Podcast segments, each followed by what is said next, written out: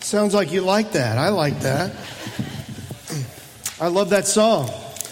That song was written in the late 1950s by a guy named Peter Seeger. It was copied straight from the pages of the Bible, from Ecclesiastes. In fact, it will be our main Bible reading for today.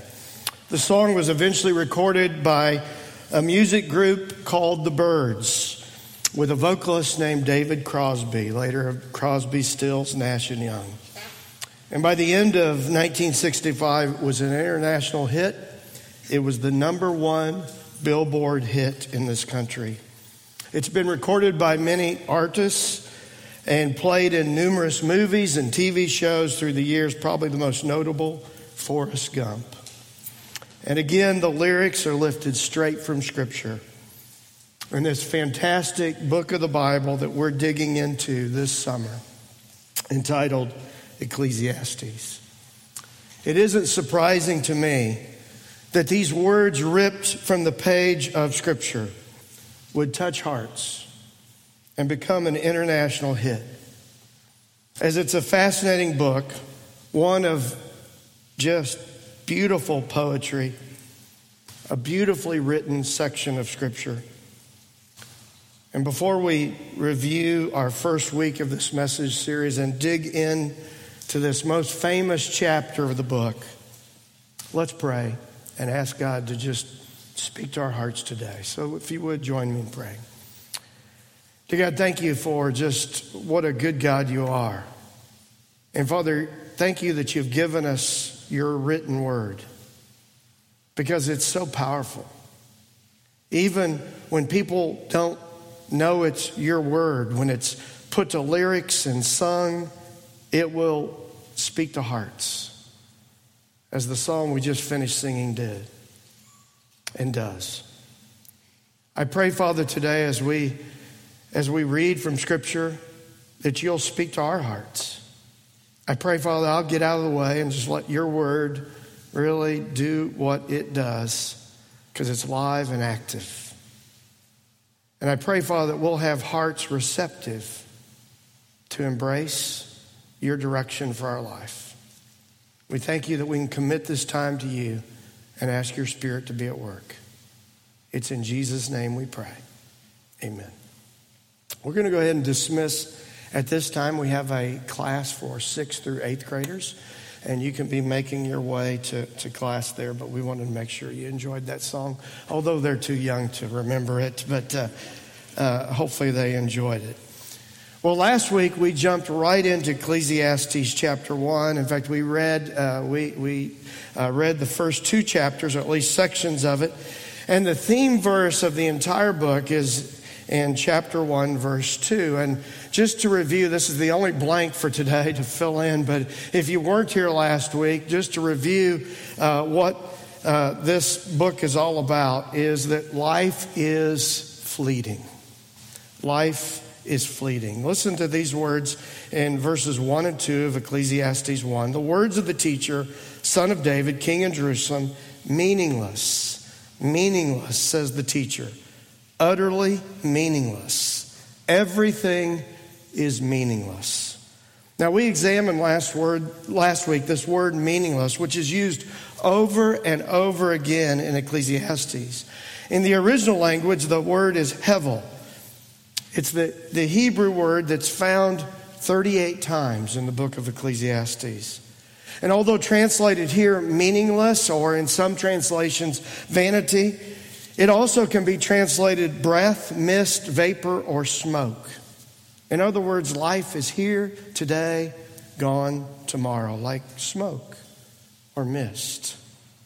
Some have suggested that the word, which is difficult to translate, can also mean absurd or enigma because life is puzzling it carries this meaning that's difficult to pin down, to, to try to get a hold of. In fact, verse 14 we read last week I have seen all things that are done under the sun, all of them are meaningless.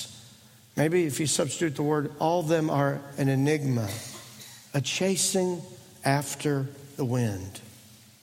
Now, as we shared last week, some have read this book as a pessimistic book. And yet, we presented last week, and we'll present throughout this series, there's another way to read this book, which is a much more optimistic reading, and that's to try to find the answer or the meaning for life. And I believe right away the, the writer of Ecclesiastes, who I believe is Solomon, is, is helping us recognize that, that we have to go beyond this life to come to grips with what the meaning of life is all about. In fact, the, a phrase that he uses over and over again is under the sun. We read that quite a bit last week in chapters one and two. And so, in other words, we have to look to something or someone beyond our sun to find the meaning of life. Or today, as we tackle this subject of time, to really find the meaning of life and to what life is all about, we have to look to something or someone who is not bound by time as we are.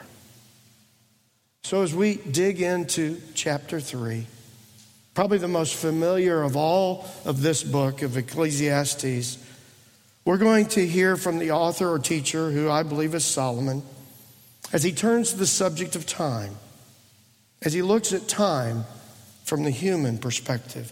We'll see in these first few verses 28 examples paired together in 14 pairs of opposites. And, and as one author said, life consists of good times as well as bad times.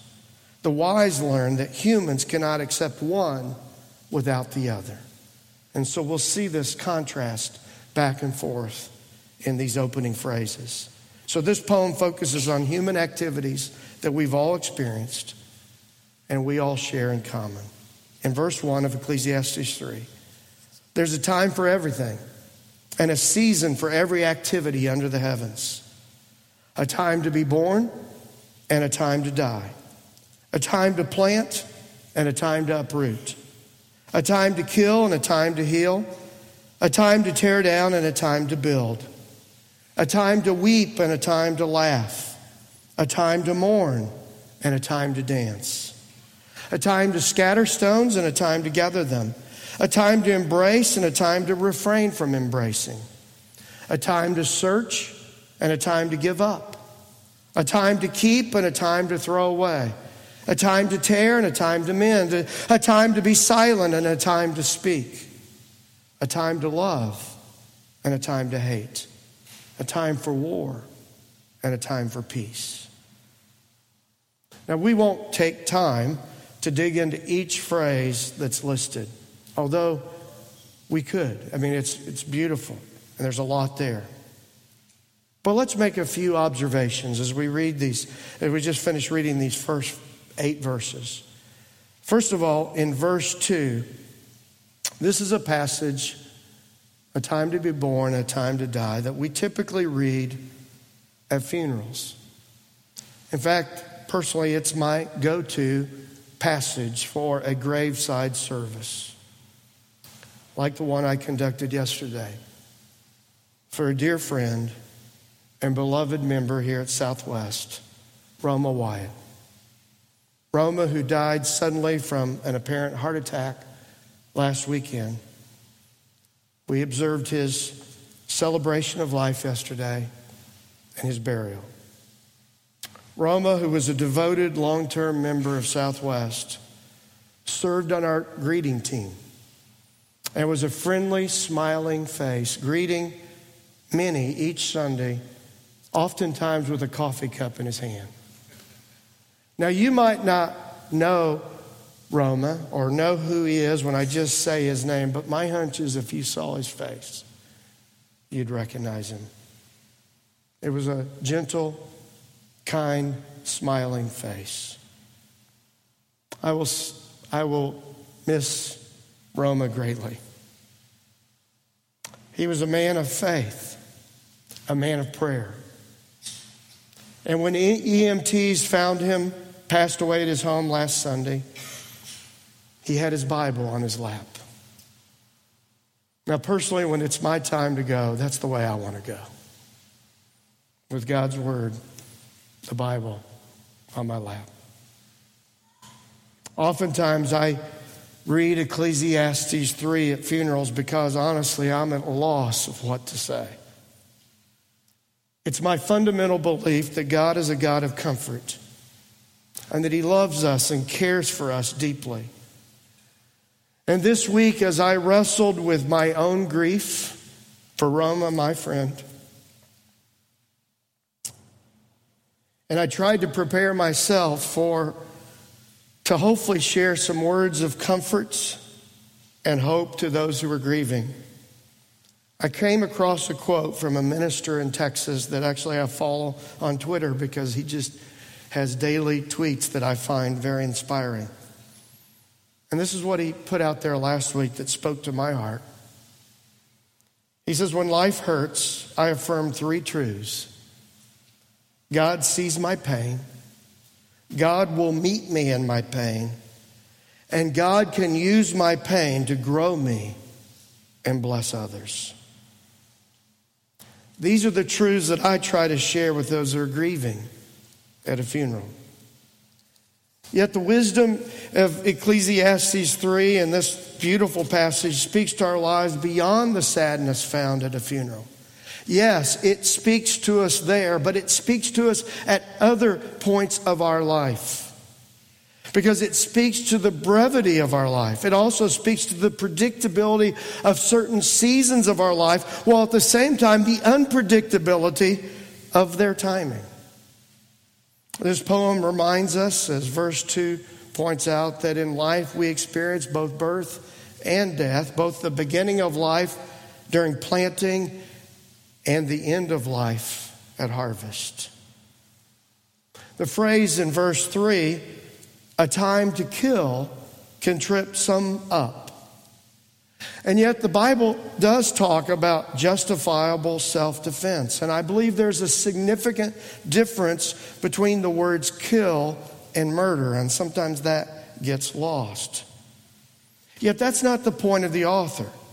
He's simply giving us a scan of human life. And as we talked about last week, Solomon, the wise king, is journaling the various seasons of his life that he's experienced or observed in life of others as he's longing to find the meaning of life.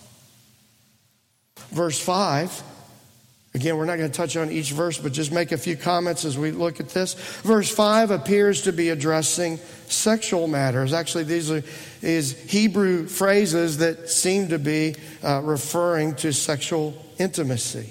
The PG version for all that are in the crowd today would be simply that there's a time for, for affection and intimacy, and there's a time to refrain.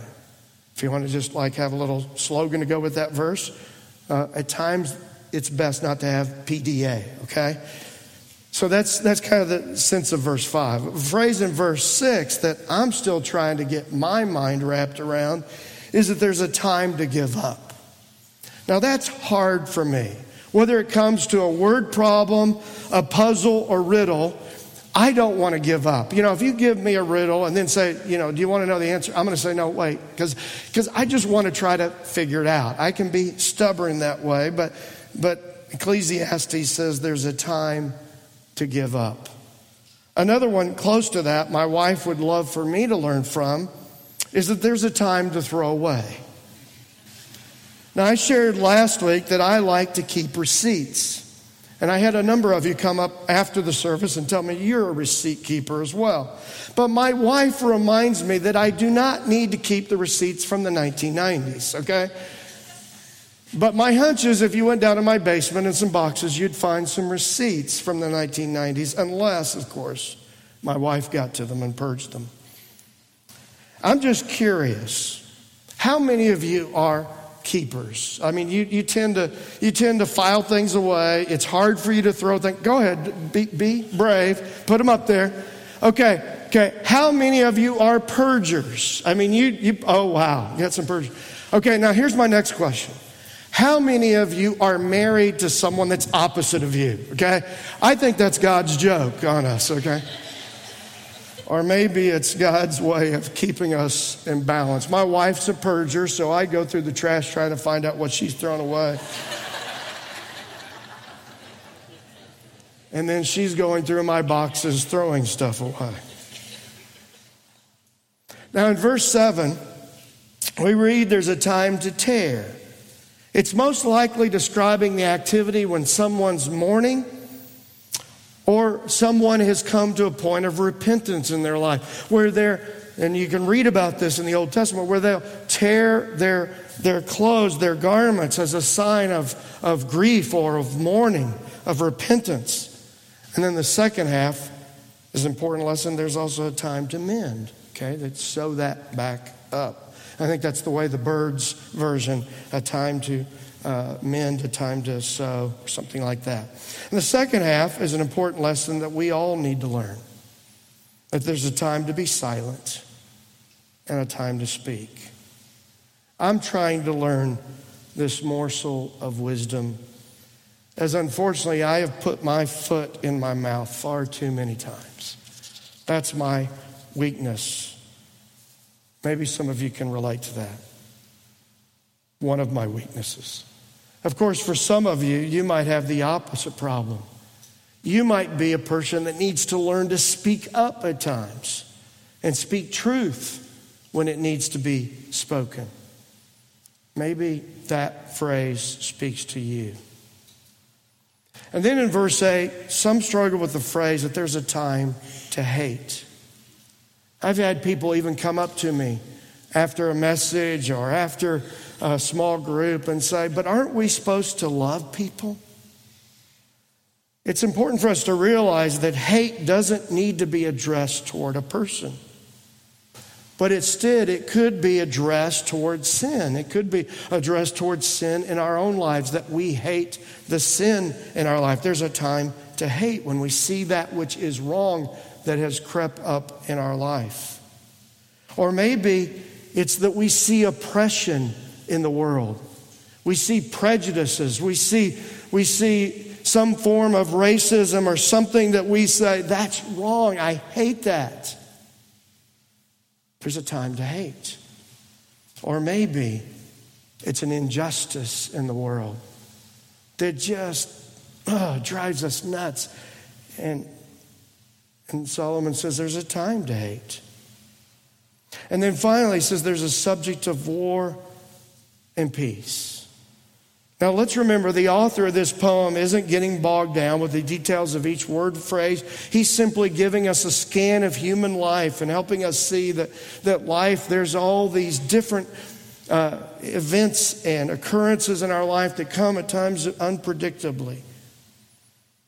And although personally I'm a lover of and proponent of peace, I do believe there's such a thing as justifiable war. I think there's an example of that uh, that we have just observed this past week, right? World War II, the, the history of D Day, which was a turning point in World War II. That was a war that just seems like it was really clear. There was evil that needed to be stopped.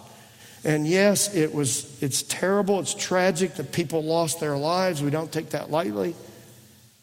And yet, in that situation, and there's others, both in scripture and in history, there is a time of war to stop evil and to protect the oppressed. Yet again, this is not the, the author's point. He's, he's simply giving us an overview of time from the human perspective. Now, as we keep reading in Ecclesiastes 3, we see that Solomon turns to discuss time from God's perspective.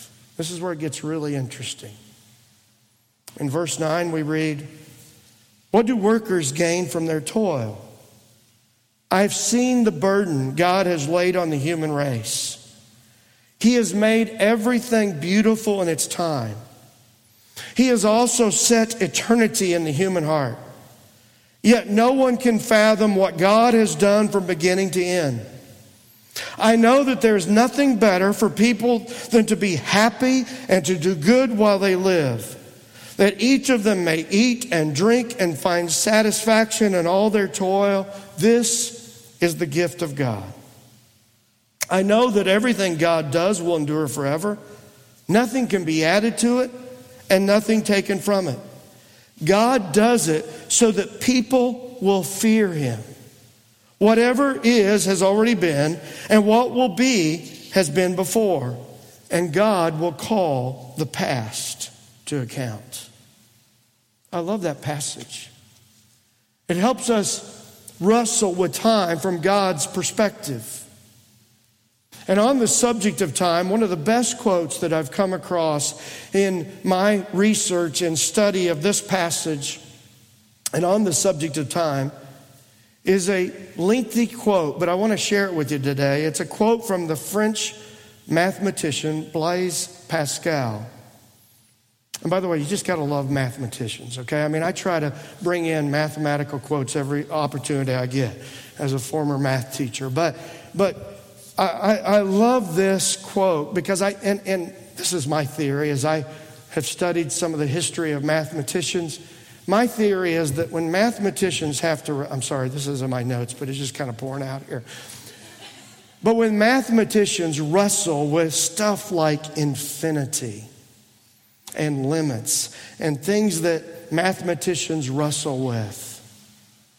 I think we're, they're drawn to that which is hard to define. In fact, in history, a lot of mathematicians end up becoming believers and theologians. Some have said that's part of the problem with theology, but that's another point. But, but listen to what Pascal said about time, I think he's spot on, and it goes, I think, so well with what we just read from Ecclesiastes 3. He says, We never keep to the present. We recall the past. We anticipate the future as if we found it too slow in coming. And we're trying to hurry it up or recall the past as if to stay its too rapid flight. We are so unwise that we wander about in times that do not belong to us. And do not think of the only one that does. So vain that we dream of time that are not and, and blindly flee the only one that is. The fact is that the present usually hurts. We thrust it out of sight because it distresses us. And if we find it enjoyable, we are sorry to see it slip away. We try to give it the support of the future and think how we're going to arrange things over which we have no control for a time we can never be sure of reaching. Let each of us examine his thoughts. He will find them wholly concerned with the past or the future. We almost never think of the present. And if we do think of it, it is only to see what light it throws on our plans for the future. The present is never our end. The past and present are our means. The future alone our end. Thus, we never actually live, but hope to live. And since we are always planning how to be happy, it is uh, inevitable that we should never be so. Wow.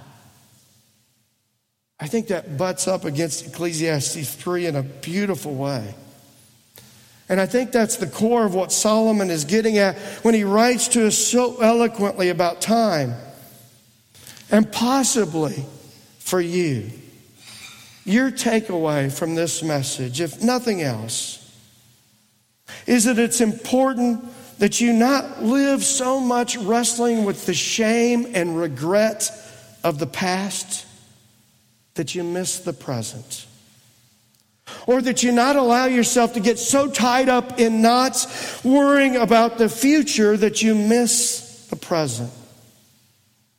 Let's realize that the present is truly a gift. That's why it's called a present. And it's a present to us from God. I think that's what Ecclesiastes is saying. And let's make sure that we learn to live in the present and don't miss out on the gift that God has for us. Solomon is reminding us that if we look at time from God's perspective, we need to realize that God is at work in our lives. And when we have those special moments with loved ones, whether it be our spouse, whether it be that special friend, whether it be our children, whether it be our grandchildren. Let's make sure that we receive those times as the present that they are from God. Let's receive them as a gift from God. And let's resolve to be truly present in those moments so we don't miss out on what God wants to do in our lives, in our hearts, and through us, and through our lives to others. As we wrestle with this subject of time, we're humbled. And we recognize that time is moving oh so quickly. And as we grow older, we realize that that is true. In fact, I have a mathematical explanation of why time goes faster as you get older, but I won't share that with you right now. You'll have to ask me for that later. It should cause this wrestle with time, it should cause us who are finite to humbly bow before the one who is not bound by time, the one who is infinite, the one that we worship. God our Creator. In verse 14, Solomon writes, I know that everything God does will endure forever. Nothing can be added to it and nothing taken from it. God does it so that people will fear him. What does that mean? God works in our lives. God works in amazing ways. He's done it in the past. He does it in the present. He'll do it in the future. And yet, God does it so that we will honor Him. We will fear Him with holy respect and give Him the honor that He is due in our life. To find the meaning of life which I believe the teacher Solomon is pursuing throughout this book. He's journaling as he shares about different experiences from his life, different experiences he's observed in other people's lives. He's telling us that we need to look to the one who dwells above the sun, who's not under the sun, and the one who's not bound by time. As we conclude this section of time from God's perspective, we see Solomon make a shift in his thinking when he writes in verse 15 Whatever is has already been, and what will be has been before. Now that's still talking about time. And God will call the past to account. As he's been talking about and thinking deeply about the subject of time, he begins to wrestle with another very deep subject the subject of justice. And we'll conclude today by looking briefly at justice from God's perspective. We're just touching the tip of the iceberg today. There's so much more to talk about justice. But let's just look at some things we can learn from the end of Ecclesiastes 3 on the subject of justice. In verse 16, and I saw something else under the sun. In the place of judgment, wickedness was there. In the place of justice, wickedness was there. I said to myself, God will bring into judgment both the righteous and the wicked. For there will be a time for every activity, a time to judge every deed. It appears that Solomon, including in his journal, the frustration that many of us experienced and many of us have experienced when we see in our lives or when we see in our world a miscarriage of justice. There's just something that gets under our skin, at least it gets under my skin, and I'm sure it does for many of you, if not all of you, that when we think that somebody is getting away with something that they shouldn't be getting away with. Do you ever feel that frustration? Maybe it's somebody at work that's just always breaking the rules. They're always cutting corners. And we're trying to always do that which is right. And they seem to always get away with it. In fact, they even get promoted, and you're like, ah, it just doesn't seem right. I've known people or cases during my lifetime that it appeared that someone was getting away with a crime and they weren't being called to account. And it just doesn't seem right that someone would get away with murder and not be held accountable. And yet, Solomon reminds us there's a judge who will hold each and every one of us accountable. He writes in verse 17 God will bring into judgment both the righteous and the wicked. For there will be a time for every activity, a time to judge every deed. Now, we all say we want justice, don't we? I mean, we say, oh, I get upset when there's a miscarriage of justice. Until, of course, we're caught doing something that we shouldn't do. Then sometimes we don't really want justice. Recently, I received in the mail a photograph of my car. It was a beautiful photograph. It was taken while I was driving through a beautiful city, the beautiful city of Toledo. It was an excellent photo. It was a clear rendering of my license plate. Now, some of you probably figured out what that photo announced that I was driving 10 miles over the speed limits and that I had a fine.